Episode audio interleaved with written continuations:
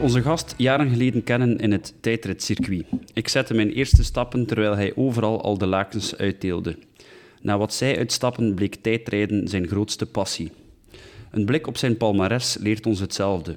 Meervoudig provinciaal kampioen tijdrijden, tal van podiumplaatsen op de grootste internationale am amateurtijdritten, maar de klap op de vuurpijl kwam in 2022.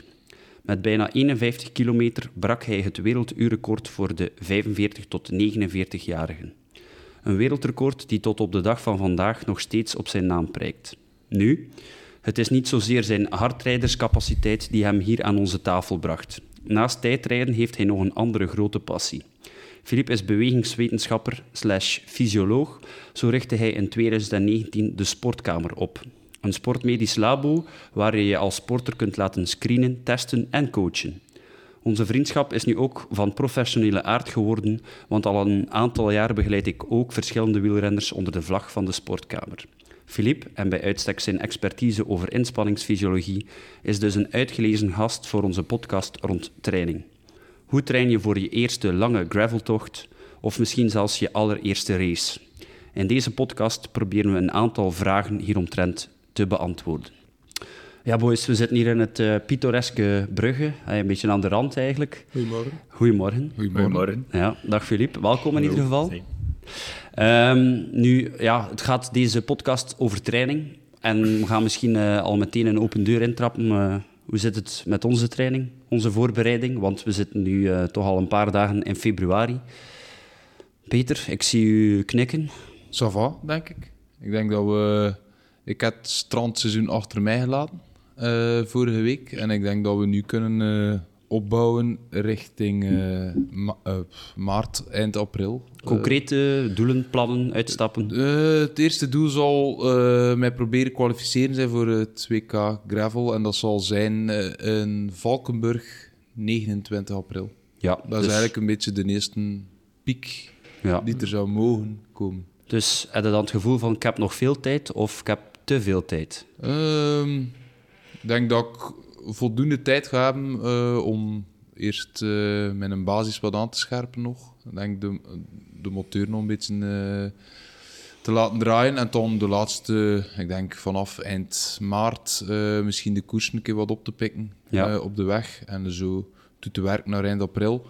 Veel rust hebben we niet gehad natuurlijk, met beach seizoen. Nee, maar pff, ja, dat is... Ja, ik denk dat ik het wat kan verdragen. Ja, maar en, dat is bij iedereen wel. Ja, dat is ook om Heb je de- veel strandraces gereden dan Eh, ik uiteindelijk? denk een stuk of vijf, zes. Ja, ça va eigenlijk. Zo vaar nog. En ja, het is niet dat ik eh, mij volledig leeg eh, gereden voel. Dus ik denk dat we met een goede basis kunnen beginnen. Maar er zit ook nog een stage aan te komen. Hè? Ehm, als je na Valkenburg vertrekt naar Girona, Ja. klopt Eh, het? ik ga daar een trak aan Maar eigenlijk eh, is de bedoeling van daar een week te verblijven en daar ook nog een keer verder te werken aan ja, de, de basis te leggen voor dan twee weken daarna naar eh, Schotland te gaan, eh, de Grelog te rijden. En daar je eigenlijk wel allee, een beetje een topconditie proberen. Ik hoor hier het eh, woord eh, basis een aantal keer vallen. Eh, Niels, hoe zit het met jouw basis? Mijn basis is nog een beetje minder. Ik ging nog een beetje achterop. Ik ben na het WK in half oktober vorig jaar heb ik toch zeker een maand in de fiets aangeraakt.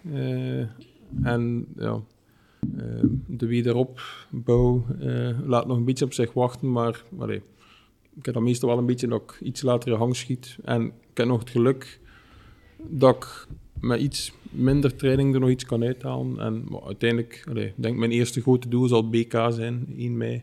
Ja. Ja. Het is nog geen 5 voor 12, misschien 10 voor 12. Maar, Ja. Ja, je weet wat ze zijn van mensen eh, met veel talent. hè. Goh, ja, Die maar- moeten minder trainen. hè. Weinig Ja, prikkels nodig. Ja. Ehm, goed, eh, zoals altijd ook, ehm, ja, ehm, onze gast die we uitnodigen, eh, die moet op de een of andere manier een link hebben met gravel. Dat is wel zo, soms, soms ook niet. Dus Filip, ehm, heb jij iets met gravel? Ehm, goh, persoonlijk eigenlijk op dit moment nog niet. Nog niet. Ehm, nee, ik zeg wel nog niet, inderdaad. Eh, het is een beetje zoeken naar het evenwicht tussen al de doelen. Hè. Dus eh Graffonde op de weg, eh, de tijdrit. Ehm, en dan ook nog het gravelverhaal ernaast. Ik denk sowieso op dit moment is de tijd er niet om, om echt uh, naar gravel races te gaan of uitdagingen. Ik uh, denk ook nog niet dat ik technisch daarvoor uh, voldoende onderlegd ben, al, ook al is dat waarschijnlijk afhankelijk van parcours tot parcours. Um, Zou het maar, zijn um, dat je aanspreekt? Met een tijd eventueel? Of, of moest je... Oh. Ja, denk het wel. Ik heb alleen wel wat schrik voor... Um, ja, misschien toch... Allee, techniek, het vallen, uh, daar heb ik wel een beetje schrik voor, ja. ja. Um, maar ik denk qua inspanning dat wel iets is die mij zou leiden. Mm -hmm. Alleen met verleden in de Gran Fondo... Um, straks wel wat dieper op ingaan, maar is het iets die wel vergelijkbaar is. Um, eerder dan, dan uh, ja, het koersen op de Koers, weg, ja. drie uur zonder contractwedstrijd, is, is iets anders, een ander verhaal. Ja, Dus, eh, Ehm, allee, het heeft wel wat gekriebeld, heb ik, allee, je hebt mij ook verteld na het EK-BK, hey, toen dat je dat ook op tv gezien hebt. Ehm, allee, ja. Ja, zeker, zeker en vast. Ook de combinatie met eh, het WK was eh, ja, in mijn favoriete land, in Italië. En Ja. ja, ja ik was hè, Stijn aan het volgen en eh, online. Ik was ook naar de race eh, van de profs aan het kijken. En het kriebelde inderdaad. Ik, ja, ik zei, hey, maar ik ga er echt werk van maken.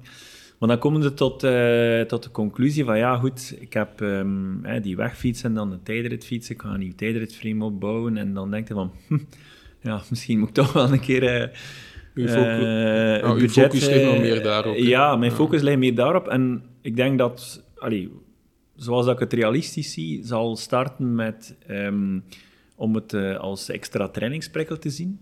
Ehm, en ja, ik zeg, allee, het is misschien ook het elk jaar verleggen, maar ik zeg nu volgend, eh, of dit najaar, ik denk dat dat een betere eh, start is dan echt in de winter. Want dan zitten van, oké, ik moet zoeken welke fiets, dit, dat, en dan is het eh, februari, maart. Ehm, aan de andere kant, ja, het is ook een zomersport. Hè, Ja, ja, dat klopt. Dus Ja. Ja, ik denk dat eh, de focus nu nog vooral op dat tijdrijden ligt. En ik wil ook terug wel wat meer Gran Fondo's.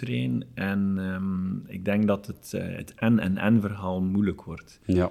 Dus eh, Oké, ehm, nu, allee, het is al een klein beetje in uw, in uw antwoord, of hetgeen eh, wat je net verteld hebt, een beetje vervat, maar eigenlijk, als we nu een keer puur hè, fysiologisch op zoek gaan naar wat dat zo'n lange graveltocht, hè, dan niet per definitie een race, maar laat ons zeggen iets van een 150 kilometer, eh, onverhard, eh, eventueel met de nodige hoogtemeters. Ehm, ja, wat voor fysiologische inspanning is dat eigenlijk?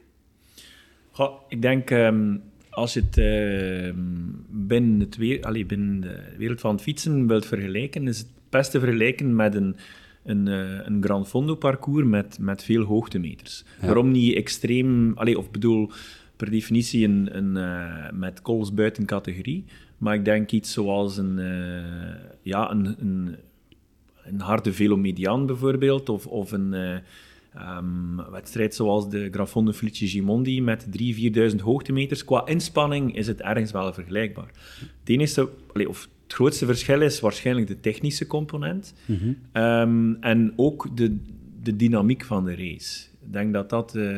allee, ik kan zelf niet echt uit ervaring spreken eh, van het eerste uur van, van een, gravel, een gravel race, maar ehm, ik denk dat het daar dichter bij aanleunt. Ehm, en ik, daarom denk ik ook dat het, het, het duurvermogen ehm, eigenlijk nog meer prestatiebepalend is dan bijvoorbeeld een, een wedstrijd van eh pakweg zonder contract van, van drie uur, drieënhalf uur.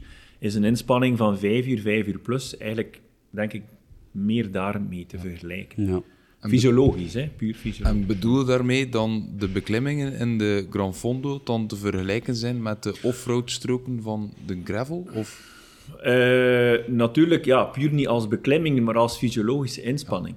Ehm, vergelijk het een beetje van, men, men vraagt dikwijls af, allee, fysiologisch een Parijs-Roubaix, maar wat vergelijkt het dat? En eigenlijk is dat eigenlijk ook een echte endurance race, met dan een paar, ja, wat dat wij noemen VO2 max blokken, maar op, op kassein. En Ja. waar dat ook wel die technische component hebt, die dan ook wel het, allee, meespeelt of ergens een beetje het verschil kan maken.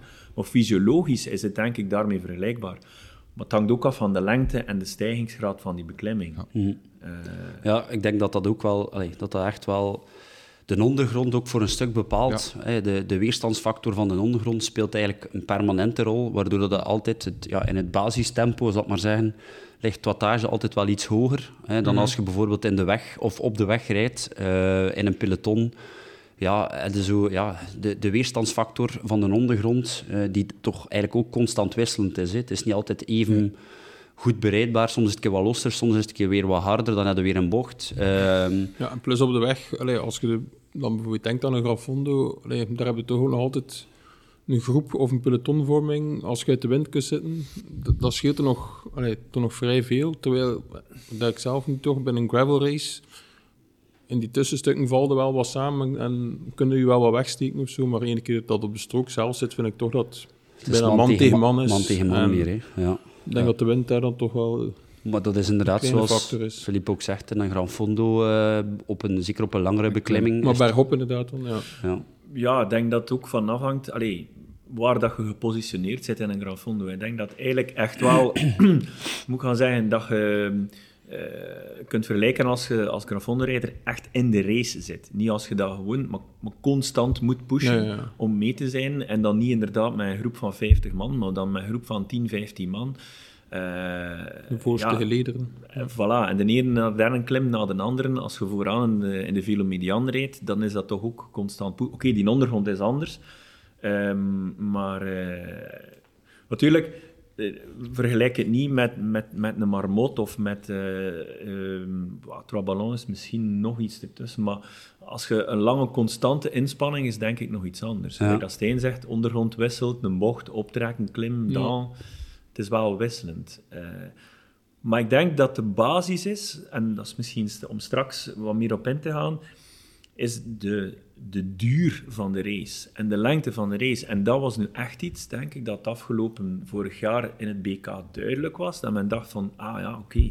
eh, ik spreek niet over de, de uitzonderingen. Een, een Mathieu van der Poel, een Wout van Aert, dat, dat zijn op, op elk terrein uitzonderingen. Maar het gros van de veldrijders, die kwamen er niet aan te er pas. niet hè. echt aan. Mhm. kwam er niet aan te Nee. pas. Hè. Ofwel rijden ze met echt een serieuze motor in, maar dan zouden wel van bepaalde wegrenners... Allee, bijvoorbeeld, ja, Jasper Stuyven is echt een...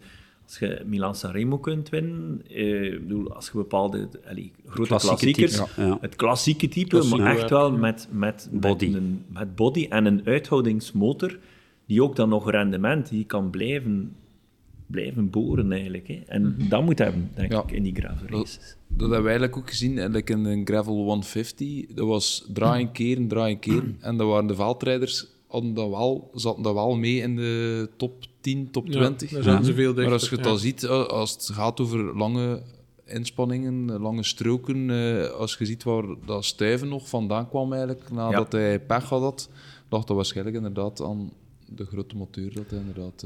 eh, Ja, en ik denk dat ook, allee, ja, je mocht dat niet onderschatten, die, die, die profweg-wielrenners, die, ja, die zijn... Ja, een race van 4, 5 uur is eigenlijk bijna standaard. hè. Eh, Oké, het tempo ligt wel een pak hoger, maar die uren dan komen ze eigenlijk bijna automatisch aan. Niet altijd elke aan diezelfde intensiteit natuurlijk. En die, die, ja, die cyclocrossers, allee, genre Iserbeat eh van Turnhout, eh, met alle respect, die rijden ook wel een uitgebreid wegprogramma, maar ik denk dat dat toch nog, ja, bij hen is dat nog altijd veel meer gebundeld in net die inspanning van een uur. En als dat dan over vier, vijf uur gaat, tegen, tegenover een wegrenner die ja, misschien toch nog wel, allee, voorbeelden zoals Steven, net iets meer getalenteerd zijn, maar dan toch ook nog iets meer in die lange inspanning zitten, dat Ja. dat toch wel eh, ja, geen nadeel is. Ehm, ja, en het kan nog extremer. Hè. Ik bedoel, eh, we hebben het niet alleen over races, maar ook zo, ja, als je als doorsnee eh, ja, recreant of, of eh, wielertoerist een keer een graveltocht wil doen van 150 of langer, ja, zonder, zonder een pelotonvorming, uh, zit je gemakkelijk 6, 7 uur onderweg. Ja, ik denk dat dat toch wel allee, op trainingsgebied niet evident is om, om, om dat te trainen. ik weet niet, eh, wat, de- wat, dat- wat uw mening daarover is. Ja, als je daar ja, nog nooit voor gestaan hebt en je wil een keer eh, zes uur of zeven uur op een fiets zitten. tempo. Ja, en- ja, inderdaad, zoals hij zegt, ja, het is een, een toertocht, dus je zit inderdaad ook niet eh, de pelotonvorming, ehm het in de ondergrond, maar het is vooral ook, ja, ik denk dat je ergens moet op training moet opbouwen naar volume toe en, en leren aanvoelen van, ehm, en dat hoeft erom niet, denk ik, eh, direct uh, overroad, maar gewoon het aantal uren, het aantal volume en aan een, aan een redelijk basistempo, wat kan ik blijven houden? Uh, ook ja, voeding, drank, leren, ja. leren opnemen, want uiteindelijk is dat echt wel een, ook een hele cruciale factor. Hè? Ja. Voor inspanningen van 5, 6 uur of langer, we zien dat ook bij, bij Ironman-atleten, voeding is eigenlijk bijna de cruciale factor. Ja, ja. te blijven gaan. Daar komen we zeker straks ook uh, uh, rondop, of nog, nog een keer op terug. Um, ja, dus wij hadden ook een aantal vragen aan de uh, luisteraars gevraagd. Hè. Um, er zijn een paar heel interessante vragen die we straks ook nog gaan bespreken. Maar ik wou toch nog eventjes, hè, ik noemde het ook al in mijn ehm, intro, ja, bij de sportkamer zei hij de man die vooral uh, zeer onderlegd is in het uh, testen en het opstellen van een protocol en dan ja, bijgevoegde zones en drempels. Kunnen misschien een keer kort uitleggen. Hè? iemand die ja, zegt van oké, okay, ik wil mij echt intensiever gaan voorbereiden, ik ga een keer beginnen met een test. Is dat een must? Hè? Want ja, op Swift en op andere platformen zijn duizend en één testjes te vinden. Uh, was dan nog het verschil met, met een, een, een, test zoals jij het doet in, in het lab? Uh, ik denk vooral als je die online um, softwareprogramma's en online coaches, um, die zijn natuurlijk vooral gebaseerd op, allee, op vermogen als, als uh, parameter. en ja, er zijn inderdaad duizenden en één testen en vormen te vinden. En je kan er ook wel iets mee doen. Maar ik denk, uh, zeker voor een, voor een gravel race, die um, toch een bepaalde specifieke uh, inspanning is, dat je toch wel een keer mm, wat beter wilt weten van hoe zit mijn profiel in elkaar, hoe zit mijn fysiologisch profiel in elkaar. En dan heb je types die eerder, ja, echt wel van nature uit, of veel mensen die, die ja, als wat toerist wat fietsen of van mountainbiken en plots in die gravel komt daar en dan gaan ze plots van een twee uur mountainbike-tocht naar een tocht van vijf uur. Mhm. En denken ze van, ja, ik moet zo trainen. En dan inderdaad doen ze een acht of in het beste geval een 20 minuten test op uh, Zwift. En daar halen ze dan zones uit. En, maar goed, ja, indoor is niet outdoor. En je moet ook wel weten hoe dat je fysiologisch profiel in elkaar zit. Om te zien van, oké, waar wat, wat zijn mijn sterke punten? was ook mijn zwakke punt. En het probleem is met die kortere tests op Swift heb je geen idee van je, je duurvermogen. Mm -hmm. Wij spreken dan in de fysiologie van de vettrempel, maar eigenlijk hoe dat je, ja, hoe dat je energieaanvoer van die persoon werkt. Ben ik eerder echt het uithoudingstype? Ben ik eerder echt het, het intervaltype? Of ben ik super explosief? Um, en, en zo hebben we zelf op dit moment ook iemand uh, die, die uh, vanuit meer het indoor gegeven en dan een aantal ja, uh, gravel races, maar die dan inderdaad door een online softwareprogramma dan eigenlijk te veel gaat trainen in de capaciteit die hem nu al het best ligt. Terwijl dat eigenlijk moet de in functie van die gravel, mm -hmm. ja, misschien tegen zijn natuur gaan trainen. Ja, en zijn zwakkere punten aanpakken. En die zwakkere punten uh, aan, aanpakken. En concreet, hoe, hoe wordt dat getest bij u dan? Wat dat wij doen, dus wij testen eigenlijk, ik zeg altijd, um, wielrennen is een inspanning um, ja, waar dat we best kunnen gaan interpreteren in watts, in absoluut vermogen en in watts per kilogram. Dat is relatief vermogen en dat is natuurlijk een beetje afhankelijk van parcours, uh, welke factor het meest prestatiebepalend is. Maar um, ja, in het verleden spreken mensen soms onder elkaar van hoeveel watt kun je duwen. En ik zei dan, daar gaat het niet om. Het gaat over hoeveel watt kan ik duwen voor hoe lang. Mm -hmm. En dan uh, de testen dat wij doen, um, laten we zeggen dat wij eigenlijk uh, drie grote, uh, drie grote parameters gaan bepalen. En eerst, wij gaan het duurvermogen bepalen. Dan zijn we eigenlijk het vermogen bepalen op, het niveau van de vetdrempel. Um, waarom spreken we hier van vetdrempel? Dat gaat eigenlijk over energieaanvoer. Om mm -hmm. te gaan zien van, oké, okay, tot welke inspanning kunnen wij goed echt vetten als energiebron gebruiken? Vanaf wanneer gebruiken we stilaan meer en meer suikers? Twee, wat dat we echt gaan ook bepalen, is de, de maximale inhoud van de motor. Dus we gaan zien naar het, um, wat dat wij noemen de, maximaal, uh, de maximal aerobic power, eigenlijk het vermogen op het niveau van de VO2 max. Een inspanning, wat dat klassiek, laten we zeggen, tussen de 4, 5, 6 minuten kan volgehouden worden. En dan gaan wij uiteindelijk gaan zoeken ook naar de critical power, wat dan nu laten we zeggen, in het fietsen meestal uh, de term FTP, eh, Functional Threshold Power, gebruikt wordt.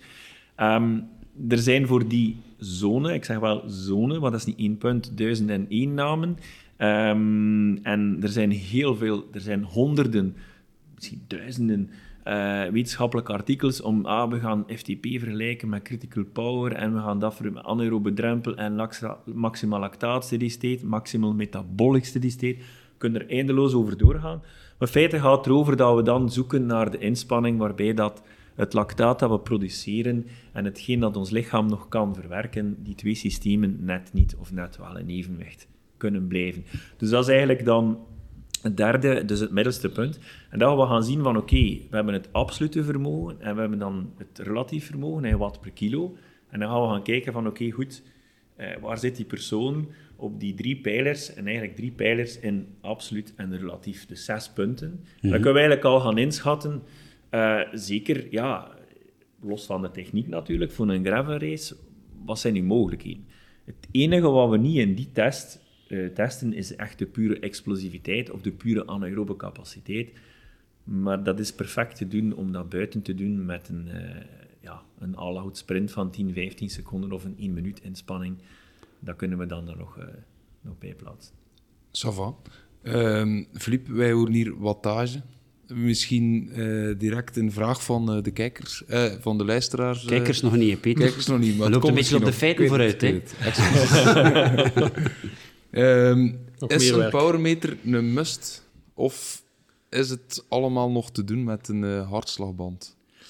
Um, is een powermeter een must? Um, ik zou eigenlijk op die vraag willen antwoorden met het feit van wat is het verschil tussen vermogen en tussen hartfrequentie tijdens inspanning.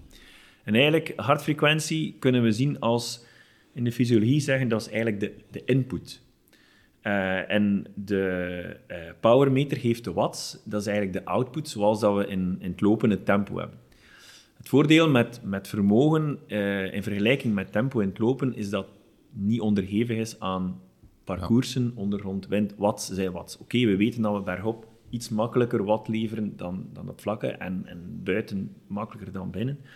Het probleem met hartfrequentie is, hartfrequentie is eigenlijk een, een, een indirecte meting van de inspanning. En um, er zijn heel veel externe factoren die de relatie tussen inspanning en hartslag beïnvloeden. Zoals uh, moment van de dag, temperatuur, voeding, um, hoogte, ook al is dat hier wat minder van toepassing. Um, en vooral de staat van frisheid. Ja. En dat is een beetje het probleem met hartfrequentie. Uh, en dat is, dat is, eigenlijk een, ik ga niet zeggen dagdagelijks, maar toch wekelijks, dat we eigenlijk diezelfde uitleg moeten doen, zeker bij recreatieve sporters. Om te gaan zeggen van oké, goed. En waarom? Omdat mensen zich te veel fixeren op één bepaalde, uh, één bepaalde waarde. Hè, of ze zeggen van ja, ik ga een duurtraining doen, ik mag niet boven 140 gaan. En proberen ze eigenlijk drie uur te fietsen. En op het moment dat ze 141 zijn. Dus dat is het probleem met hartfrequentie. Um, het is nog altijd bruikbaar, maar dan moet de atleet zichzelf echt goed kennen. Of de coach moet ook de atleet goed kennen. Um, ik denk als men geen powermeter ter beschikking heeft, kan je hartfrequentie gebruiken, maar het moeten wel de juiste zones zijn voor die persoon. En als je dan daarnaast met die andere factoren en je eigen gevoel rekening houdt, is het nog wel bruikbaar. Maar ja, het is wel, er zijn uh, wel een aantal uh, beperkingen aan natuurlijk. Idealiter is eigenlijk om ze naast elkaar te gebruiken en dan ja. je hartslag te interpreteren naar de omstandigheden. Wel, ik denk ik zeg altijd, er is een, een heilige drievuldigheid van inspanning. En dat is uw, um, uw output, zijnde uw vermogen of uw looptempo of ja, zwemsnelheid, maar dat is nu weer iets anders. Uh, daarnaast uw hartfrequentie en ten derde uw gevoel. Uw gevoel En het is constante wisselwerking is eigenlijk het ideale. Ja, en het is ook sowieso, uh, hoe, naarmate dat de inspanning hoger ligt, hè, in, in, wattage, wordt het voor hartslag steeds moeilijker, omdat je zit er ook mee een beetje een, een vertragende factor uh, erin. En ja, ik allee, moet maar een keer proberen om uh, een paar VO2 max blokjes te doen op hartslag. ik wens je veel succes. En je moet jezelf al heel goed kunnen pacen en kennen, denk ik. en, en heel veel beginnende sporters, ja, die hebben echt totaal geen referentiepunt erin. Hè. Ehm, ja... Goed, ja, heel interessant al, denk ik. Hè. Ik denk dat we daar, allee, of dat onze luisteraars daar toch ook al zeker mee aan de slag kunnen. Ehm, nu, ik denk dan eigenlijk ook nog een beetje spontaan aan een vraag. Ja, je hebt die test heel uh, uitvoerig besproken, die verschillende drempels en dergelijke en die zones. Uh, was voor iemand dan een profiel, was voor u iemand met een profiel die echt beantwoordt aan lange gravel-inspanningen? Zij recreatief, het zij competitief. Wat, wat, wat, zijn voor u key factoren die, die volgens u dan zeggen, ah, oké, dat is echt iets voor u, of ja, toch veel minder? Uh, ik denk dat eigenlijk de basisfactor is, is een, een hoog vetdrempelvermogen. Mm Dat is eigenlijk um, het vermogen wat dat je, laten we zeggen, 4, 5, 6 uur kunt volhouden.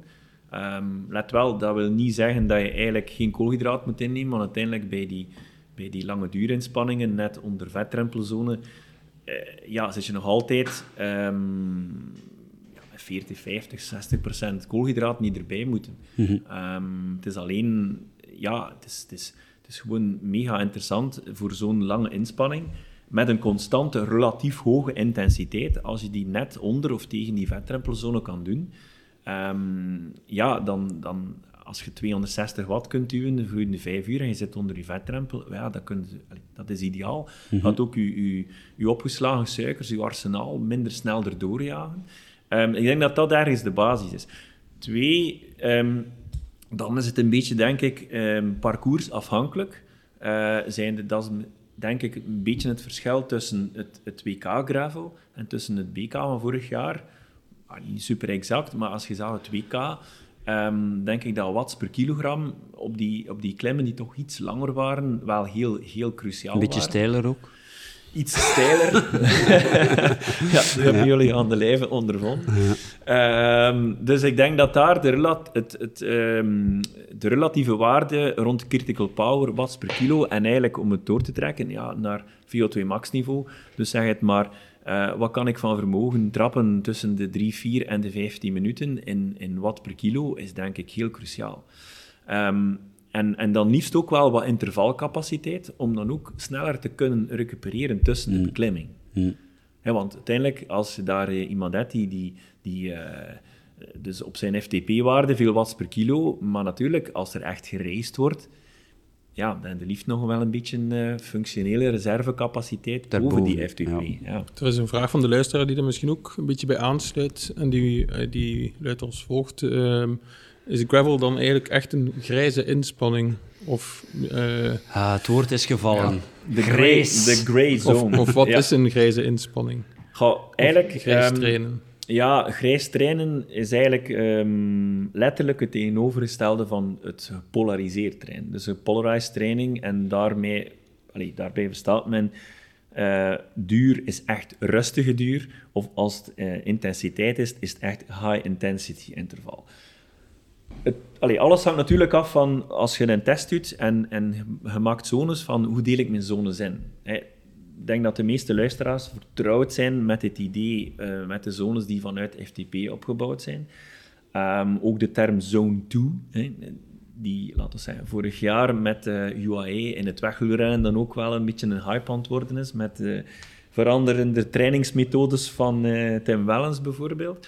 Um, maar Grey Zone betekent eigenlijk tussen de twee drempels. Eigenlijk tussen uw vetdrempelzone en uw critical power, constant eigenlijk, ja, is dat nu zone 3. Uh, eh, bij mij is dat eerder zone 4, omdat ik zone 3 meer zo rond die vetdrempel, rond die vetdrempel ga bepalen.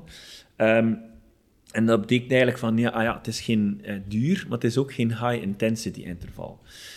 Maar ik denk, als je inderdaad op het eind van een gravel race naar je normalized power, dat is nu misschien hmm. al in de diepte, want er is een verschil tussen het gemiddelde en normalized misschien, Misschien kun je dat wel nog even toelichten. Ja, dus wel, um, als je met vermogen fietst, um, en de meeste vermogensmeters of, of devices, uh, zoals Garmin, Wahoo, die, uh, die gaan op het eind van de, van de rit een, een gemiddeld vermogen tonen en genormaliseerd vermogen. Op Strava... Um, gewogen inspanning. Gewogen vermogen, ja, ja, dat is niet exact hetzelfde. Maar laten we zeggen, het basisonderscheid is dat normalized power dan eigenlijk minder met die nul... De, nulpunten zijn niet weg, maar er minder rekening mee houdt, maar vooral ook rekening houdt met de hogere pieken en de tijden in de hoge pieken. Um, vandaar dat eigenlijk hoe... Uh, laten we zeggen, hoe meer geaccidenteerd parcours, hoe meer intervalmatig de inspanning. Dus bijvoorbeeld als je vier uur in groep gaat fietsen en gaat er in de Vlaamse Ardennen een paar keer serieus eh, op door. En dan hadden of in groep zitten in de wielen, is je gemiddeld vermogen een heel pak lager dan in normalized. Als je wil weten wat dat de impact is fysiologisch, en als je wel je vermogen naast je hartfrequentie zet van een bepaalde, laten we zeggen een gravel race van 5 uur, dan moet je normalized power naast je hartfrequentie zetten. En dan gaat je meestal een uiteindelijke gemiddeld resultaat zien die in die grijze zone zal liggen. In Ja. de zone 4. Dus het is grijs en we moeten grijs trainen. Laat ons zeggen, als, Niet altijd, niet als gemiddelde inspanning is het grijs. Ja. Omdat het een combinatie, is van ja. waarschijnlijk vooral, denk ik, ehm, zone 2, bovengrens zone 2, en zone 4, 5, 6. Maar daarom Ja, niet zone 3, 4. Ja. Ik weet het, maar ik, ik, ik eh, begrijp eh, de, de achterliggende redenen daartoe. Maar ik vind voor mezelf dat ik beter word eh, bij wedstrijden rijden, lange we- eh, bij, bijvoorbeeld bij de elite zonder contract. Als je het dan nu Normalist Power eh, ziet, dat is puur grijs. En eigenlijk, Hans de inspanning gedurende 2 uur en een half, 3 uur, is dat ook. Maar toch doet dat mij goed, ook na mijn korte inspanning. Ja, maar dus uiteindelijk, eh, dat, we spreken over gemiddelde waarde, maar als je dan kijkt naar gravel, moet je ook gaan zien van, ja, je hebt een test, welk profiel van atleet is, waar moet die prikkels liggen? Maar het is een, het, allee, het is een fabeltje om te zeggen van, iedereen moet gepolariseerd trainen. En iedereen moet zo trainen. En nu moet iedereen grijs trainen voor een gravelrace. Ja, wel, wat dat, wa- dat was ook een, eh, een, een vraag van de luisteraar, of van een luisteraar. Werkt het gepolariseerde trainingsmodel voor gravel? Want wat, heel vaak, wat, wat je nu ziet, is dat er heel veel... ehm, ja, het gepolariseerde model is bij uitstek het model. Hè. Ehm, maar ik denk dat dat... dat allee, ik kan het misschien zelf al een stuk beantwoorden, een korreltje zout moet nemen. Hè, want dat dat, dat dat zeker niet aan rato van de inspanning en van de atleet voor iedereen het perfecte is. hè. Ik denk dat ook eh, de mogelijkheid om hoeveel uur kan je trainen per week, eh, is ook wel iets heel belangrijks daarin. Dus, of tenzij dat hij dat nu volledig gaat ontkrachten.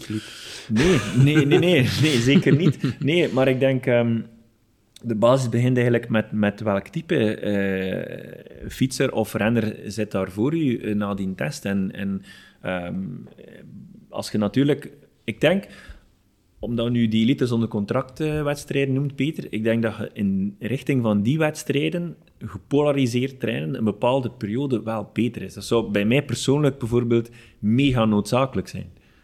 Maar bij types die van nature uit super explosief zijn, moeten misschien meer aan die uithoudingsmotor werken. Maar ik denk in richting van gravel races, uiteindelijk het resultaat veel meer zal afhangen van die uithoudingsmotor dan bij een klassieke elite zonder contractwedstrijd van 2 uur en half, 2 uur 45. Dat Nog een andere vraag was, eh, welke is dan de zone om te trainen in functie van gravel? Oké, dat is nu misschien moeilijk gezegd voor iedereen, maar over het algemeen zat het dan toch vooral Gemiddeld- de uithouding. Gemiddeld gezien, ja, om een klassiek antwoord te geven, zone 2. Ja. Maar dus zone 2 betekent net onder die vetrempelzone. En ik weet, in, in, eh, vorig jaar met het eh, verhaal van Tim Wellens las ik dan plots in een artikel, ah ja, Wellens moet vier uur gaan fietsen met UAE en het is vier uur constant tegen zijn overslag. Dacht van. Dat betekent dus eigenlijk ja, op de grens van zone 4 en zone 5. Maar dat Maar is dat, het is, niet. dat is het dus niet. Maar je moet wel voorstellen dat, om nu in watts te spreken, dat ja, profrenners van dat niveau, die hebben een vetdrempel tussen de 310 en 350 watt. Vetdrempel, hè. dat is geen FTP, hè. Ja. Vetdrempel. Dus uiteraard dat die 4 uur gaan rijden naar 36. Ja, gemiddeld. tuurlijk. Ja. En allee, is het dan ook zo eh, één op één te nemen van, oké, bijvoorbeeld eh, persoon A komt testen, vetrempel ligt op 220 watt. Eh, er gaat veel focus gelegd worden op die zones daar net tegen of daar rond. Eh, een maand nadien, sorry, zes maanden nadien komt hij opnieuw. Eh vetrempel is verschoven van 220 naar 260. Werkt het zo, als je daar echt hyperfocus op legt? Of... Eh, was het maar zo, ja, nee, het is uiteindelijk... ehm, ja, ons, het- het is veel complexer dan dat, om te gaan zeggen van ik ga die drempel dan 30 wat opschuiven en die mag gelijk blijven, maar die is nu al goed. Ehm, uiteindelijk eh, is het zo... Ja, er zijn fietsers die bij ons komen die, die nog heel veel progressiemarge aan training hebben en dat je merkt van oké, goed, die heeft heel weinig duur getraind of die heeft eh, ja, vijf keer een uur op Zwift zitten beuken op zijn fiets en heeft nooit ja, dan weet je van oké, we gaan die vetrempelzone of die basisuithouding serieus kunnen uh, uitbreiden, of daar kan hij veel progressie aan maken. Maar wij allen hier samen aan tafel, al jaren fietservaring, hebben allemaal een profiel die heel sterk uh, gedetermineerd is door ons aangeboren spiervezeltype. Hè. Ze hebben allemaal eigenlijk genetisch wel een, een, een aanleg in een bepaalde richting. En um, ik denk dat we hier en daar wel nog een aantal dingen kunnen fine-tunen, maar we kunnen ons profiel niet veranderen. Ja. Uh, en dat is natuurlijk dan wel, ja, om, als je het heel nuchter wil stellen, je kunt meer focus daarop leggen, maar je gaat van een echte duurfietser geen spurter maken en omgekeerd. Ja.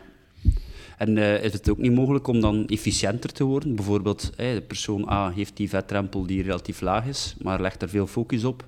Gaat het misschien niet in absolute cijfers uh, weerspiegelen, maar ja, wordt die persoon dan wel efficiënter en gaat hij dan ook nog net iets beter met die vetten gaan omspringen en iets minder die suikers gaan gebruiken? Of...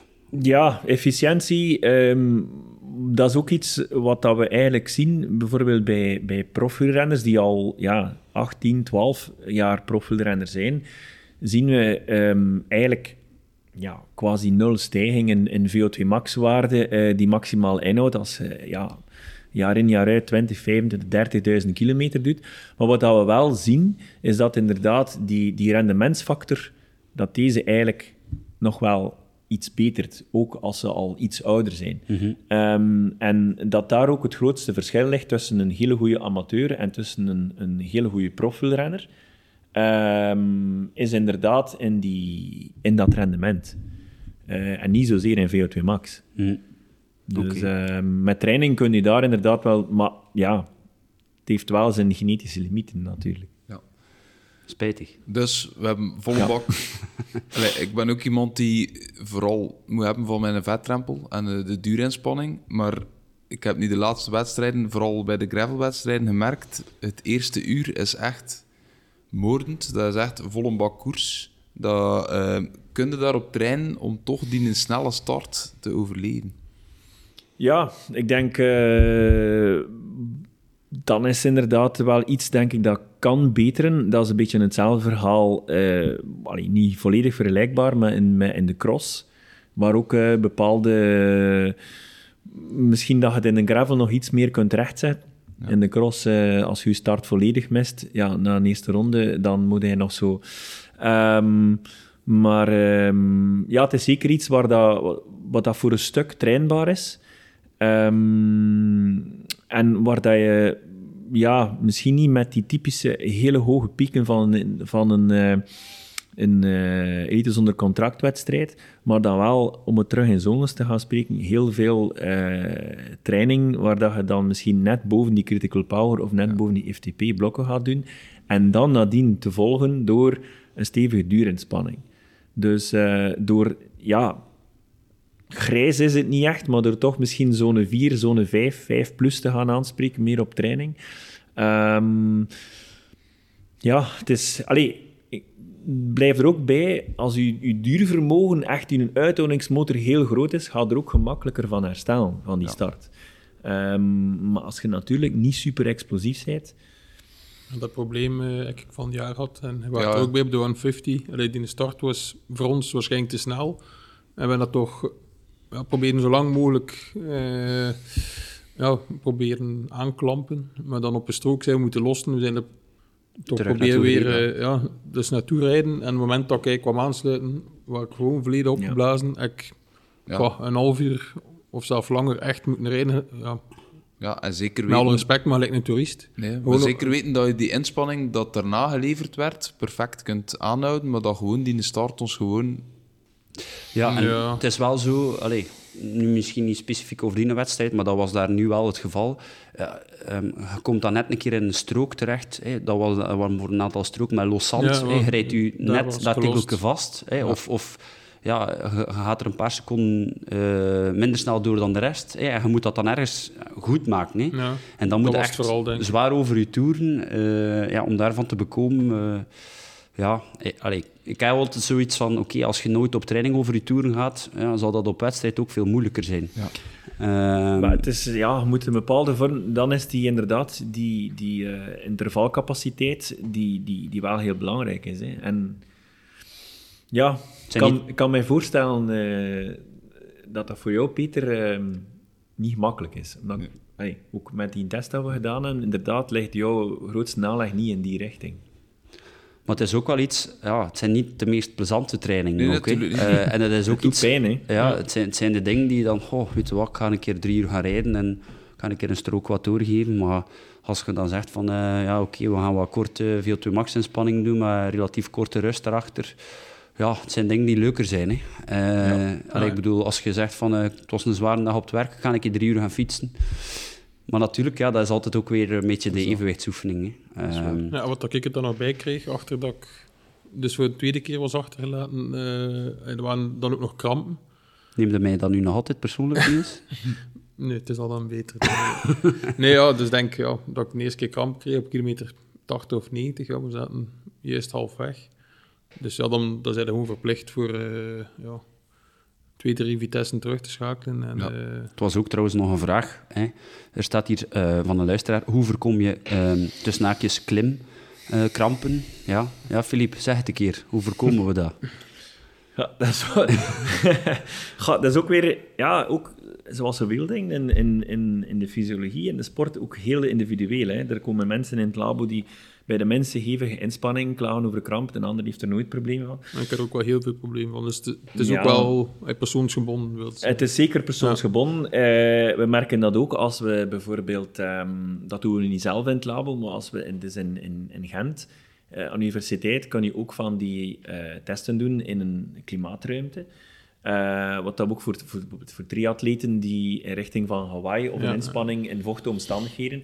En dan zien we dat er een, een, een gigantisch verschil is tussen verschillende sponsors, eh, sporters onderling, sorry, die naar vochtverlies en ook zouten en mineralen. Ja.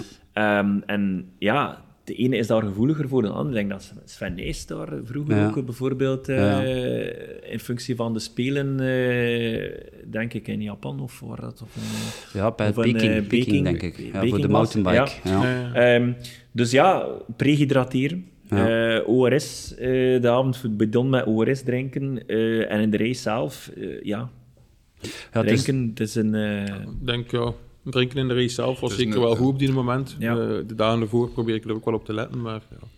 Ja, het is, ook, het, is, het is inderdaad ook altijd een complex eh, probleem waar dat er veel mensen mee, mee, mee sukkelen.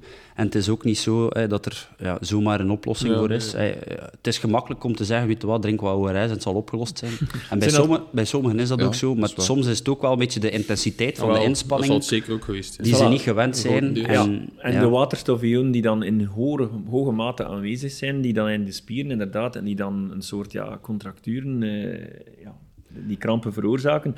Eh, het is zeker niet het, het, het melkzuur zelf, of de lactaat zelf, maar het zijn die waterstofionen kunnen zijn.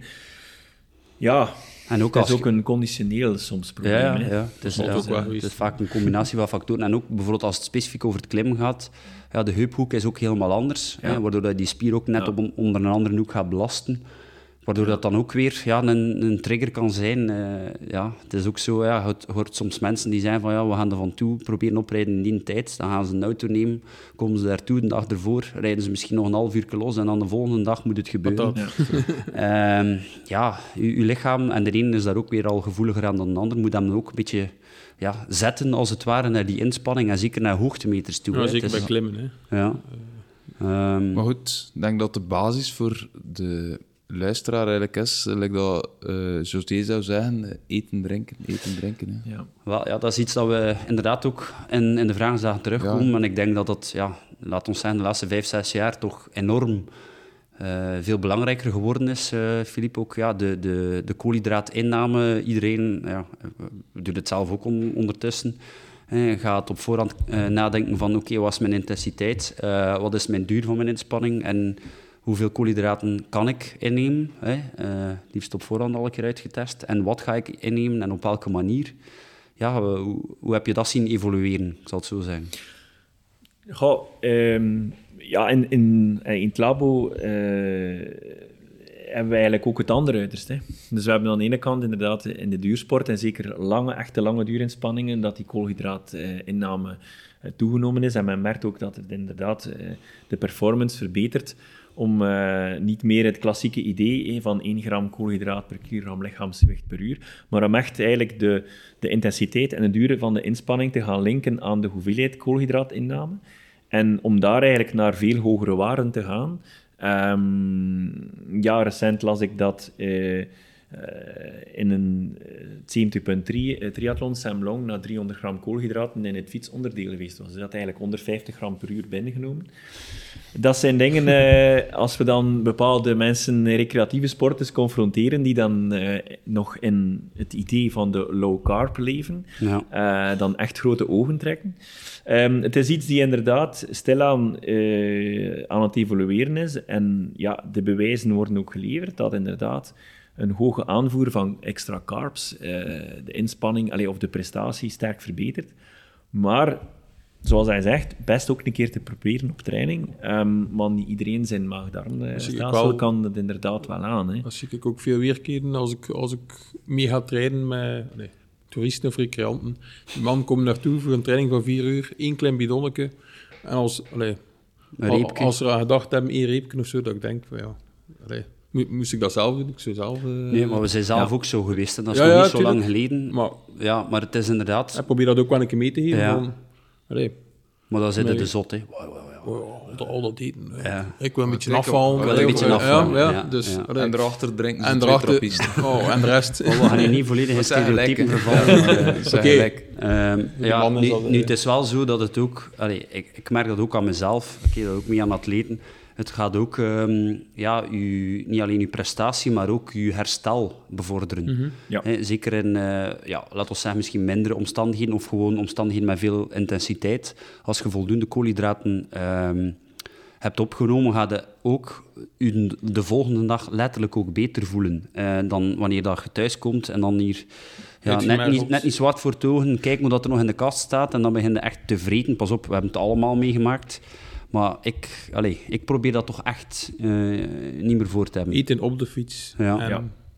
Allez, of toch minder daarna. Buiten, uh, ja, en, en als je dan thuis komt en, en je neemt een herstaldrank oh, of, of, of een maaltijd of uh, wat dan ook. Um, ja, ik merk dat toch aan, aan heel veel zaken. Dat het, ja, en, en dan zijn ze eigenlijk ja, letterlijk ook terug opgeladen om de volgende dag eventueel opnieuw een, mm -hmm een, een, al dan niet pittige training te doen. Maar ja, zo altijd jezelf op, op die limiet van, van de koolhydraten te pushen. Ik denk niet dat dat echt altijd... Uh, nee, eigenlijk zelden uh, het geval is. Ik hoorde ook dat de, de renners van Jumbo af en toe, bijvoorbeeld als ze op stage zijn, uh, zijn dat ze wel um, ja, bijvoorbeeld van die 90, 100, 120 gram af en toe wel een keer één of twee dagen afstappen. Heb je daar ervaring mee, Filip? Waarom dat ze dat concreet doen? Zo op bepaalde momenten ja, het is al wel, ik hoorde het onder andere via Ties Benoot, dat het op, ja, op de juiste uh, dag, eh, met een bepaalde training, gaan ze het dan wel gaan halveren. Eh, niet, niet volledig uh, naar nul, maar bijvoorbeeld van, van 100 naar 50 bijvoorbeeld. Ja, het zijn allee, ook het, het, het, simuleren van bepaalde race-situaties waarin dat uh, eten en drinken misschien wat moeilijker was. En dus wegvalt. Ja. Om dat inderdaad weg te vallen. En ja, recent zijn er ook wel uh, artikels verschenen dat ook zelf eigenlijk het, het, het zonder uh, koolhydraat, het nuchter trainen, in vraag stellen.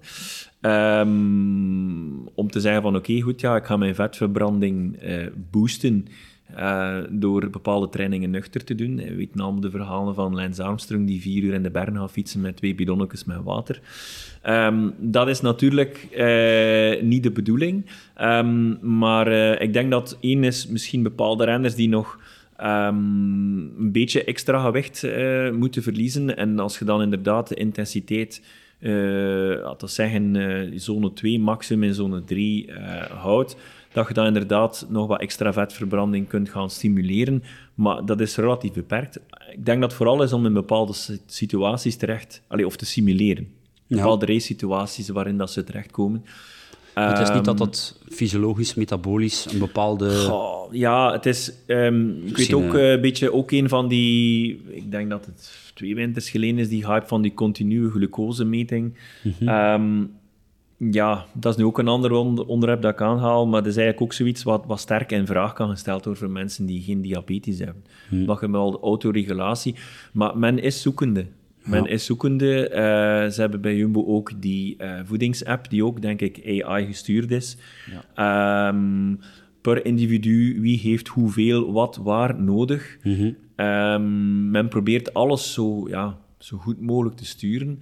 En het, ehm, het is zeker ook voor een stuk trial and, trial and error. Ja. Dus, eh, wat, ik denk dat we dat ook misschien, om het hoofdstuk voeding af te ronden, als tip naar de luisteraar kunnen meegeven, dat ja, zoek naar iets wat voor u past. Ja. We hebben er ook in vorige podcasts ook al over gehad. Je hebt vaak in een gravel race, als we dan misschien mogen zijn, eh, niet de tijd om eh, op je gemak je reepken op te eten. Ehm, ja, beperk je echt tot die koolhydraten, vezels en alle andere zaken die erin zitten. En in principe tijdens dat stukje niet nodig. Dus eh, ja, overdosering van de bidons, eh, keuze van specifieke gels eh, of de, de bloks die we af en toe wel gebruiken.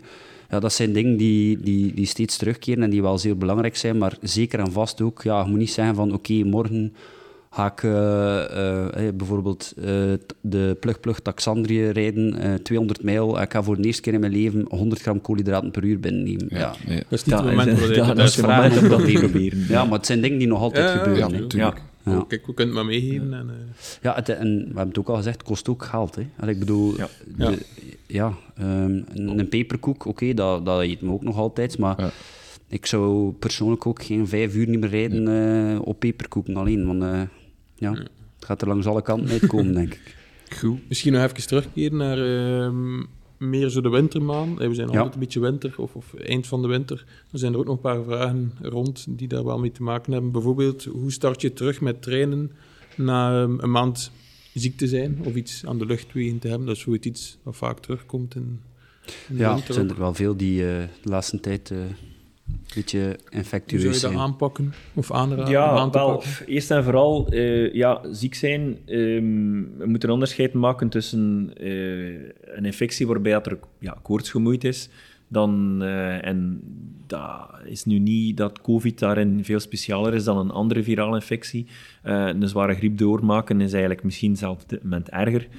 Eh, of gevaarlijker. Eh, maar sowieso ja, is er koorts mee gemoeid. Niet sporten, eh, want je lichaam, je hartfrequentie ligt in rust hoger omdat je lichaam tegen iets, tegen een indringer aan het vechten is en je moet dat lichaam niet verder gaan vermoeien.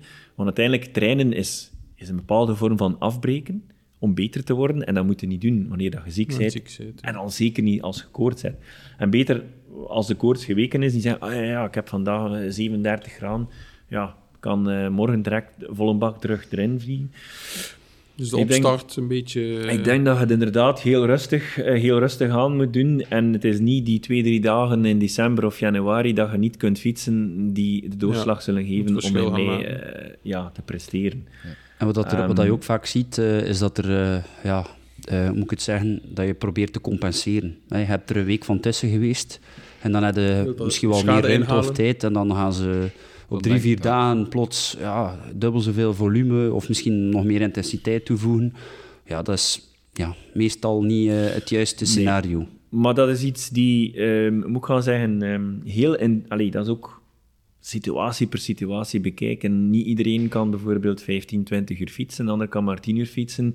Eh, een, een rigide schema eh, volgen en, en eh, iemand die 10 uur kan fietsen in de week en het is dan plots een week heel prachtig weer en zeggen, ja, ik zit in mijn herstelweek, ik mag maar 4 uur rijden Ja, dat is dan misschien ook te strikt aan de andere zijde. Dus we moeten zo'n beetje zien, persoon per persoon.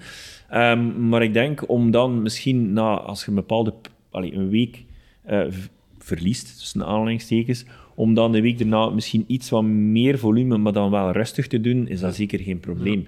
Maar ehm, probeer niet natuurlijk, eh, als, je, als je een schema hebt, dat eh, de week halen. volledig in te halen, is inderdaad niet hoe dat het werkt natuurlijk. oké. Va. We hadden ook... ah ja, zeg maar, Peter, Ja. sorry. Dan om misschien een paar vragen nog te bundelen. Is het dan beter om een keer één rit te doen van vier uur per week of vier ritten van één uur? Ehm, Goeie vraag. Dat is een goede vraag. Ja, als ik persoonlijk ben, zou ik vier ritten van één uur doen. Ook naar een lange gravel-inspanning. Dat is natuurlijk... Als je zegt van, ik heb Vier nu... keer een uur grijs, dan. Nee, ik, ik heb bijvoorbeeld vanaf december tot april heb ik moeten kiezen. Ik heb in mei een gravel race 4 x 1 uur of 1 x 4 uur per week. Ehm dan zou ik afwisselen. Of moet het Ja. strikt zijn? Moet het echt... Goed. Dan zou ik afwisselen. Dan zou ik een week van 4 uur doen en zou ik de week daarna 4 x Ja. 1 uur en daar Ja, beginnen met schuiven. En kun je het Ja. dan efficiënter trainen? Want dat was ook een vraag. Op de rollen of buiten, zei het dan, als je dan één uur op de rollen zet, die vier keer één uur op de rollen doorbrengt, heb je het dan eigenlijk twee uur buiten getraind? Of dat wordt- gaat Ja. dat niet op? Dat is een beetje een stelling dat we gezegd hebben. Dat is Eén uur een binnen stelling. trainen Goh, meestal gebruik ik daar niet... Ik, als, als je zegt eh 4 uur buiten, dan ga ik meestal naar 2,5 uur indoor. 2,5, Ja. 2 uur Ja. 45. Maal twee is een beetje overdreven misschien. Ja, dat is inderdaad wel overdreven, maar ik denk dat je vooral de intensiteit moet zien. En waar dat wij altijd een beetje de nadruk op leggen, is als je indoor traint, en zeker als het een uur is, ja, ik heb een, uur, ik heb een duurtraining gedaan. Ja. nee, een uur is geen duurtraining. Nee. Ik bedoel, eh, dat kan een herstel dingen zijn, maar steek er dan wel wat prikkels in. En dat kunnen krachtblokken zijn, VO2 max blokken, wat tempo blokjes. Ehm, maar er moet een bepaalde vorm van variatie en prikkel in zitten in dat uur. Ehm, Is er voldoende continuïteit als je maar één keer per week vier uur traint, eh, doorheen de maanden? Ik denk dat je dan op een bepaald moment een niveau zult bereiken en dat de continuïteit dan stopt. Ja. Eh, en dat is hetgeen wat, wat dat wij... Ja, dat is meestal dan geen vier uur, maar bijvoorbeeld de, de weekendcrushers die een keer gaan gaan mountainbiken in het weekend en eigenlijk elkaar echt, ja... De nek afrijden. De nek afrijden voor drie uur in het veld en een week dan niets doen en weer... Ja, het is zelfs zo dat we soms zien dat de conditie zelfs daalt. Ja. Dus eh, door altijd maar over je toeren te gaan, één keer per week, eh, dat je inderdaad... Dat we tegen- niet op eigenlijk. Ja, nee. Tegen dat je dan in de zomer wat buiten met je wegfiets... eh, Je bouwt vooral heel veel vermoeidheid op. Voilà. Ja. Ehm, dat is ook nog misschien nog een vraag. Ehm, en als je dat dan kunt combineren met een andere sport, bijvoorbeeld lopen. Ja. hè? Ook iets dat veel gedaan in de winter. Ja. De, de combinaties soms ook. Niels, jij bent ook eh, wat meer beginnen lopen Oef, ja, hey, ja, achter de vrouwen. achter de... Dat is een Dat is ook een zware combinatie, maar eh, nee. Ja, Ehm, je ziet misschien nog niet, maar je wordt toch een beetje rood. Ehm, maar bij mij was het eigenlijk meer voor, eh, door tijdsgebrek dat ik, ja, ik wou iets doen. En, en dan had ik iets van, als ik een uur ga lopen op het gemak, zal mij misschien ook iets bijbrengen. Ehm, Ja, Ja. Het is wel iets dat je tegenwoordig... Allee, je kunt geen ene Strava van een profrenner openslaan of... Er wordt, niet gelo- de, er wordt ja, bij iedereen geloofd. Zelfs Ja. tijdens het seizoen nog bij die man. Ja, natuurlijk, ja. Er zijn inderdaad een, eh, extreme voorbeelden van een, eh een eh, Roglic die in, eh, in de Tour de France morgens vijf kilometer easy run voor het ontbijt gaat doen. Ehm, Ja. ja. goed. Ik denk, allee, alles hangt er natuurlijk af van uw, van uw sportverleden ook. Wat zijn uw spieren gewoon? En lopen is een... Is, eh, men zegt, ja, dikwijls eh, in de volksmond gebruiken een andere spier. Nee, het zijn dezelfde spieren, maar op een andere manier. Eh, ze gebruikt excentriseren dan kon. Dus, en gaat een bepaalde... Ja, je spieren moeten een aantal eh, vormen... allee, een bepaalde vorm van belastbaarheid dat hebben om, om uiteindelijk dat lopen gemakkelijk te kunnen Ik verwerken. merk dat zelf heel goed. De eerste drie keer dat ik ga lopen dan in de winter.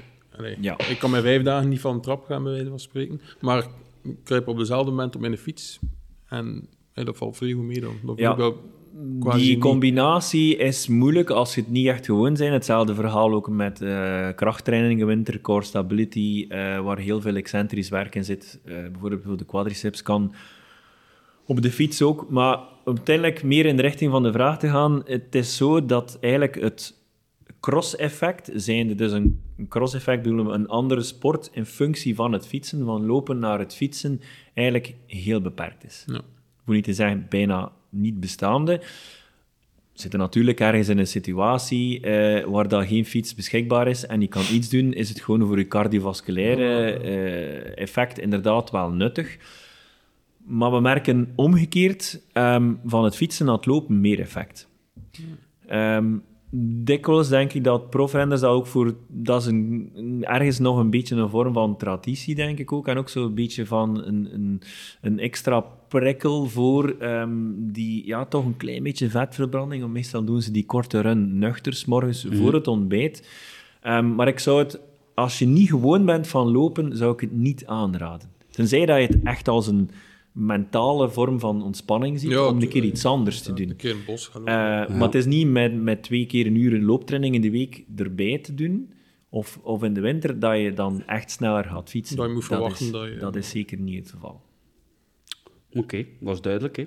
Ehm, ja, ik denk... eh, ah, er was nog... ehm, ja, misschien iets, iets meer in onze winkel. Er was een vraag van een luisteraar die zei van... ehm, ja, ik gebruik Join. Ik weet niet, eh, zo'n app, applicatie... eh, waarmee je dus eigenlijk ja, online je training Beetje krijgt aangeboden. Eh, het, heeft, het werd ook wat AI gestuurd, denk ik. Ja. Eh, eh, waardoor dat je dus zegt van, kijk, dat is mijn beschikbaarheid. Ehm, dat is mijn doel. Ehm, ga aan de slag. En dan krijg je... de- hey, Pieter, je kent ook iemand die daarmee traint? Ja, en die daar heel veel uitgehaald. En Ja. die een grote verbetering eh, heeft de laatste jaren. Maar die wel zegt dat inderdaad eh, ehm, de kortere inspanningen die ze voorschrijven, dus eh, eh, zijn beschikbaarheid is bijvoorbeeld drie uur, maar ze willen daar dan van Join een soort intervaltraining van maken. Dan laten ze dat op drie uur staan en doen ze dan die blokken in die drie uur. Maar die trainingen stapelen hem- op. En hij zegt zelf ook, als ik echt exact die trainingen volg, is dat eigenlijk like, een prof bestaan en rijk mij week na week een beetje de nek af. En dat in combinatie met ehm, die strandracen dat hij doet. Dus eigenlijk is het zo dat hij allee, een beetje...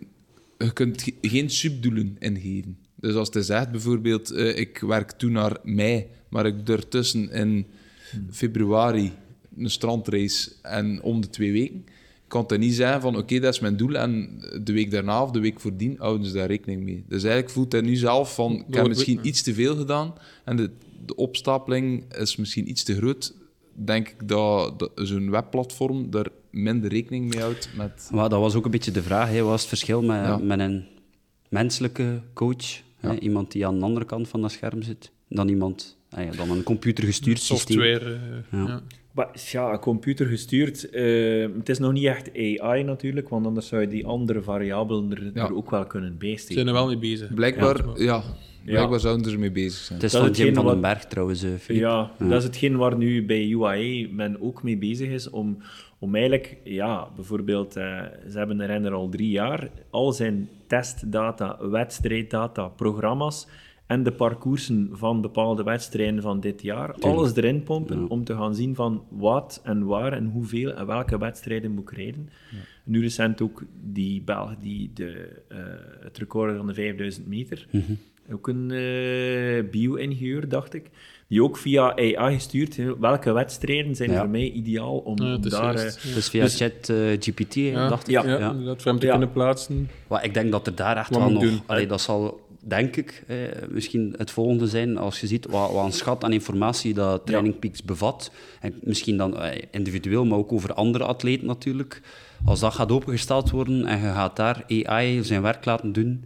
Ik denk dat er daar wel nog het een en het ander kan uitkomen is, die... ja, ja. Er is daar echt, eh, we zien dat in de geneeskunde ook. Hè. Dus eh, daar zijn, ja, het is wel zoiets dat, dat nu echt wel constant getoetst wordt aan, aan de werkelijkheid of de realiteit. Dus we gaan kijken van, oké, double check van, ja, is dat inderdaad wel zo? En ik denk dat wat Join nu is, nog niet op dat niveau is.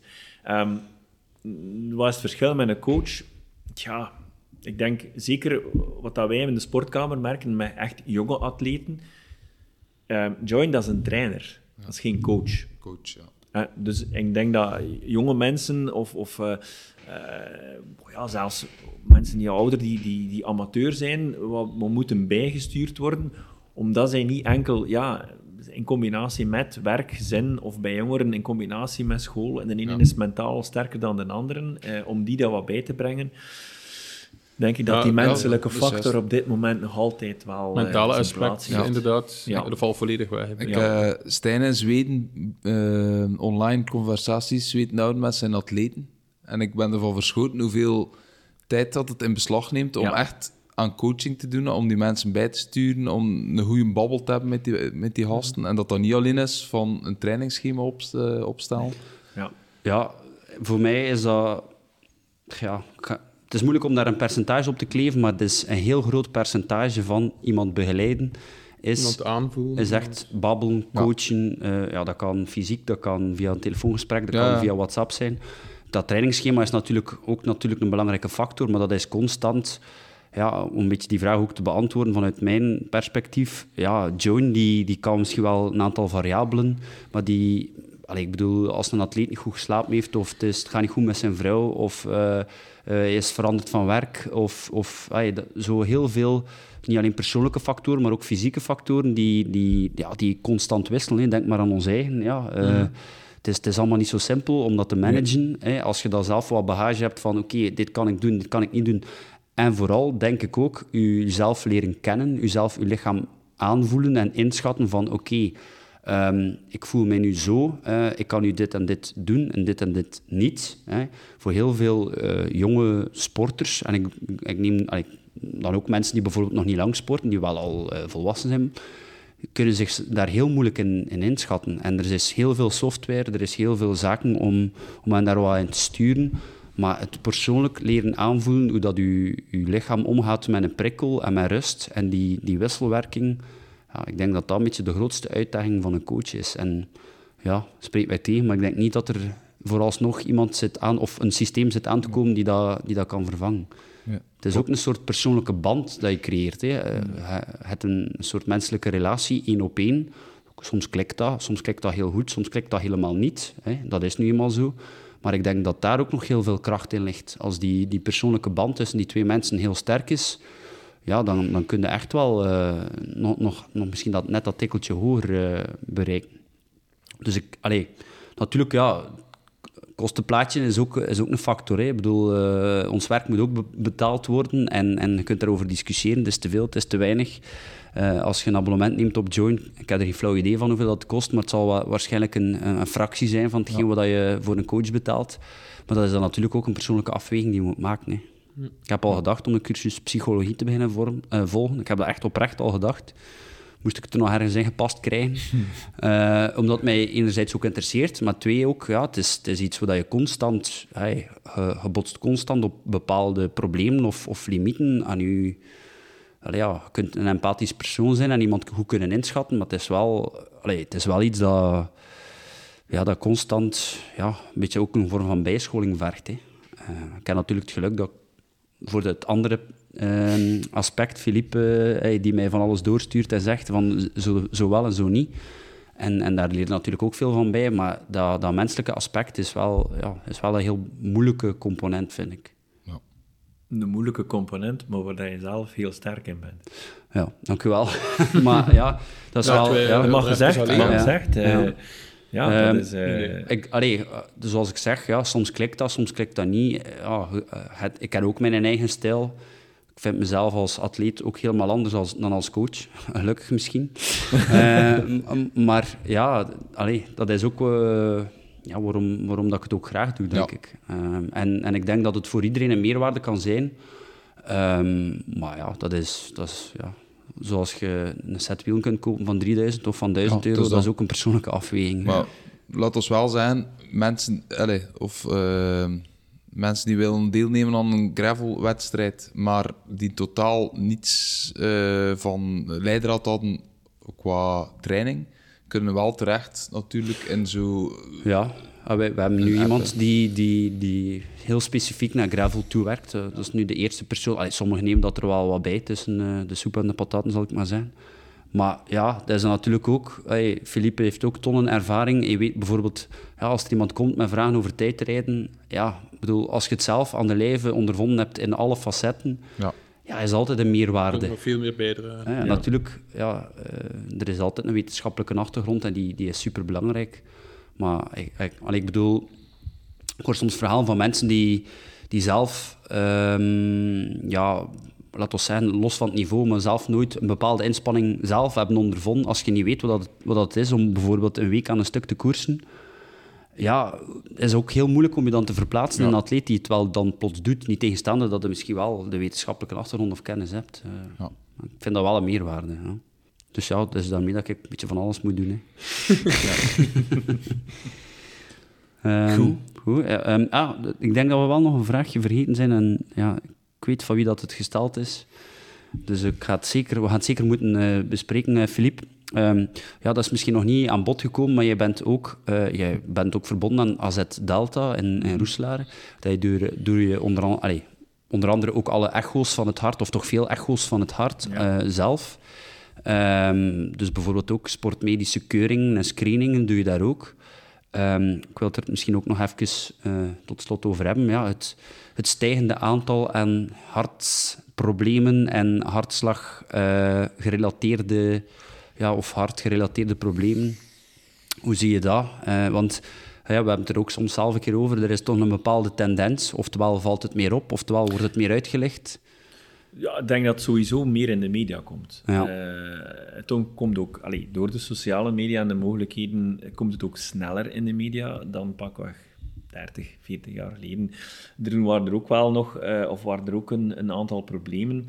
Um, maar um, ja, het is ook in combinatie ook met het COVID-verhaal, is het ook uh, zelfs nog in een versnelling geraakt.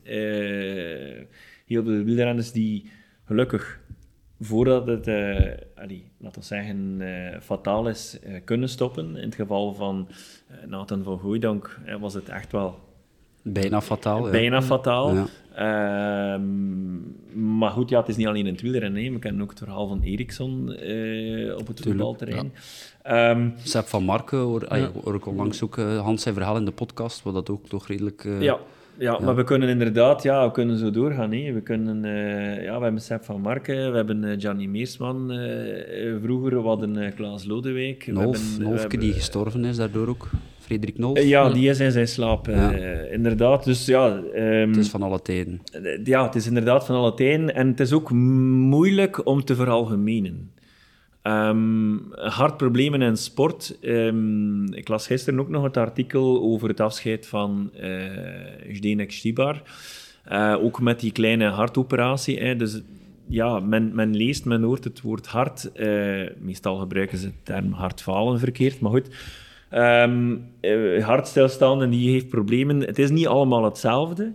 Um, en ja, zelfs in, in, in de wetenschap en de cardiologie is men er nog niet 100%... Allee, men discussieert daarover van, is het nu echt wel um, door um, het heel veel duursport of veelvuldig sporten dat er een onherstelbare schade is aan het hart die dan de problemen veroorzaakt?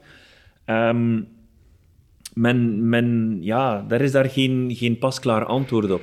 Um, het is wel zo uh, dat er, um, en die grote studie die nu loopt, dus uh, Master at Heart, uh, waaronder Elite at Heart, Pro at Heart, waarin men um, jonge atleten en topsportatleten en ook duuratleten op iets verdere, allee, iets, iets gevorderde leeftijd al, gaat gaan vergelijken. Niemand. Uh, maar rust naar mij kijken. dus uh, men gaat gaan kijken van oké, okay, goed, uh, zoveel in procentueel qua belasting en zoveel duur in die tijdspannen over een jaar en over meerdere jaren. En dan kijkt men door meerdere hartonderzoeken te gaan combineren naar bepaalde structurele afwijking of structurele veranderingen aan, aan het hart. En dan vooral eigenlijk aan ja, de linkerhartspier. Um, en dat te gaan vergelijken. En dan een van de, van de belangrijke zaken die daaruit komen, is, is dat er een, een enorm genetisch... Uh, allee, ik ga zeggen, er is een groot verschil. Hmm. Er is een... Um, de ene... Als je twee uh, sporters hebt van, van 30 jaar die even lang duursport doen en hetzelfde volume en intensiteit, zien we soms twee verschillende ontwikkelingen of structurele veranderingen van de hartspier. Ja. Um, maar dan spreek je over eigenlijk natuurlijke veranderingen door sport als een prikkel. Dan spreken we natuurlijk nog niet over um, wat dat... Ja, en om terug te komen dan op die uh, vraag over ziekte. Wat dat bijvoorbeeld te snel sporten na ziekte of tijdens ziekte of tijdens koorts...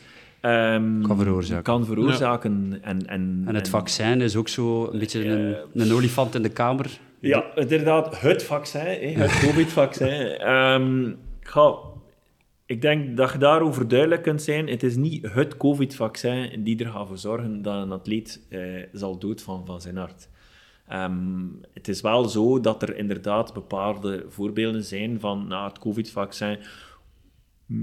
Niet zozeer ontsteking van de hartspier, meestal van het hartzakje wat wij noemen, de vliesjes rond het hart.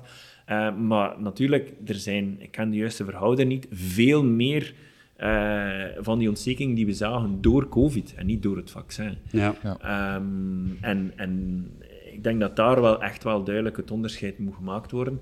Ehm, maar zoals dat ik eh, in het begin zei, ook van, ik denk dat eh, een, een, een andere virale infectie als een griep ehm, kan dezelfde schade toerichten op de hartspier als je te vroeg begint sporten. Eh, en in dan laattijdig of in latere tijd eh, dan bepaalde levensbedreigende ritmestoornissen uitlokken, die dus komen uit bepaalde stukjes van die hartspier die eigenlijk littekenweefsel geworden zijn. Ja. Ehm, en dan, ja, laten we zeggen, eh, naast het sporten op zich of virale infecties, is er dan nog een derde factor, waar eigenlijk, ja, bijna niet durft over gesproken worden, maar dan, allee, ik zou de factor doping ook niet, eh, ja, neutraliseren. eh, niet neutraliseren. Ja. En ik denk dat die ook wel jammer genoeg zijn plaats heeft in heel die discussie. En eh, er zijn zeker Nog steeds? die... Allee, ik bedoel, ja, oké. Inderdaad, globaal gezien is, ehm, hebben we een ander beeld van de sport en zeker van de wielersport, maar, maar het is er nog. hm, Ehm, en ik denk, eh, ik spreek dan eigenlijk niet alleen in de sport in het algemeen. Dan heb Ja. ik het ook over, ja, over wielrennen, atletiek, maar dan ook over krachtsporten, over dingen. eh, spelsporten zoals voetbal. Ik denk dat er daar wel een, een, een factor zit, een bepaalde medicatie, die wel bepaalde veranderingen kunnen ehm, veroorzaken, droogte van de hartspier, die problemen kunnen, kunnen geven. mhm. Ehm, maar ik denk dat het, het allee, om dat eigenlijk af te sluiten, je moet echt situatie per situatie gaan bekijken en niet veralgemenen. ja. Ehm, Ja, want en, dat, eh, dat gebeurt nu wel. Hè. ja. Eh, en ik denk het verhaal, eigenlijk het jammerlijke verhaal eh, van, van Nathan van Hooijdonk en, en dan de indruk, de perceptie van de suprematie van een team Jumbo-Visma, zijn er heel veel mensen die direct de link bij Ja. Nou ja, maar die renner en, en heeft hartproblemen en dat team, ja, er Ja. moeten daar dingen gebeuren. Ja. Dat vind ik jammer, Ja. Eh, want eh, zo eenvoudig is het niet. Het is een beetje inherent aan het wielrennen. Ja. Als er eh, buitensporige dingen gebeuren, moeten er... eh, Ja. allee, prestaties moeten er, Ja, Vragen gesteld worden. ja, moeten er vragen gesteld worden in, Ja. die, eh, in die context. Ja, Onze boys. vragen zijn op, zeker? Het was... Bijna. Ik heb nog één vraagje eigenlijk, van een trouwe vrouwelijke luisteraar. ah, Ehm, de menstruatiecyclus. Wat heeft dat als invloed op training en hoe kan ze daar, eh, of kunnen ze daar eh hun trainingen rond bouwen? Eh, dat is dan eigenlijk naar, naar sport en duursport in het algemeen natuurlijk. Dat heeft nu niet specifiek impact op de gravel op zich, maar... Nee, nee, natuurlijk niet. Eh, maar, ehm ehm, laten we zeggen, je kan, allee, menstruatie heeft twee zaken. Hè. Het, eh, inderdaad, veel vrouwen, dames of, of meisjes, die, dat zeggen eh, jonge sportsters, ehm, die de factor pijn, last, is iets natuurlijk wat dan eigenlijk eh, iets is voor de gynaecologen, om, om dat eigenlijk te gaan meer... te gaan aanpakken. En twee, om dan puur fysiologisch te gaan zien, denk ik dat de grootste factor is het, het periodiek snel verlies van ijzer. En ik zou daarop inspelen door misschien periodiek inderdaad ijzersupplementatie in combinatie met foliumzuur of omdat Ja. dan misschien wetende van, oké, als de cyclus echt wel geregeld is, om daar te gaan op inspelen, ehm, zodanig dat je ergens een soort, ja, een reservecapaciteit opbouwt. Eh, dat zal het niet volledig het probleem uit de weg helpen. Ehm, ik weet van topsporters die, allee, die nog menstruatie hebben, hè, maar zo zijn er ook Ja, veel natuurlijk. Als je echt eh, het vetpercentage heel laag gaat, eh, zeker in, in bijvoorbeeld in het lange afstandslopen in de atletiek zijn er voorbeelden genoeg die die cyclus niet hebben. Ehm, maar ehm, waarbij men dan door middelen van die, anti, eh, van die anticonceptie dan echt gaat gaan sturen. hormonaal eigenlijk een beetje hormonaal gaan bijsturen Ja. wanneer Ja. laat ik mijn, mijn menstruatie doorkomen of niet. Ja. Maar ik denk ja, dat dat eigenlijk... Wij, allee, ik beperk mij tot het zeggen van oké, goed, we moeten proberen die rode bloedcellen, hemoglobine en zo, ehm, en dat ijzergehalte wat op peil te houden. Maar de rest is... eh, Ja. Maar het is niet zo dat eh, het trainingsschema aangepast wordt op de cyclus. Ik ga, ja.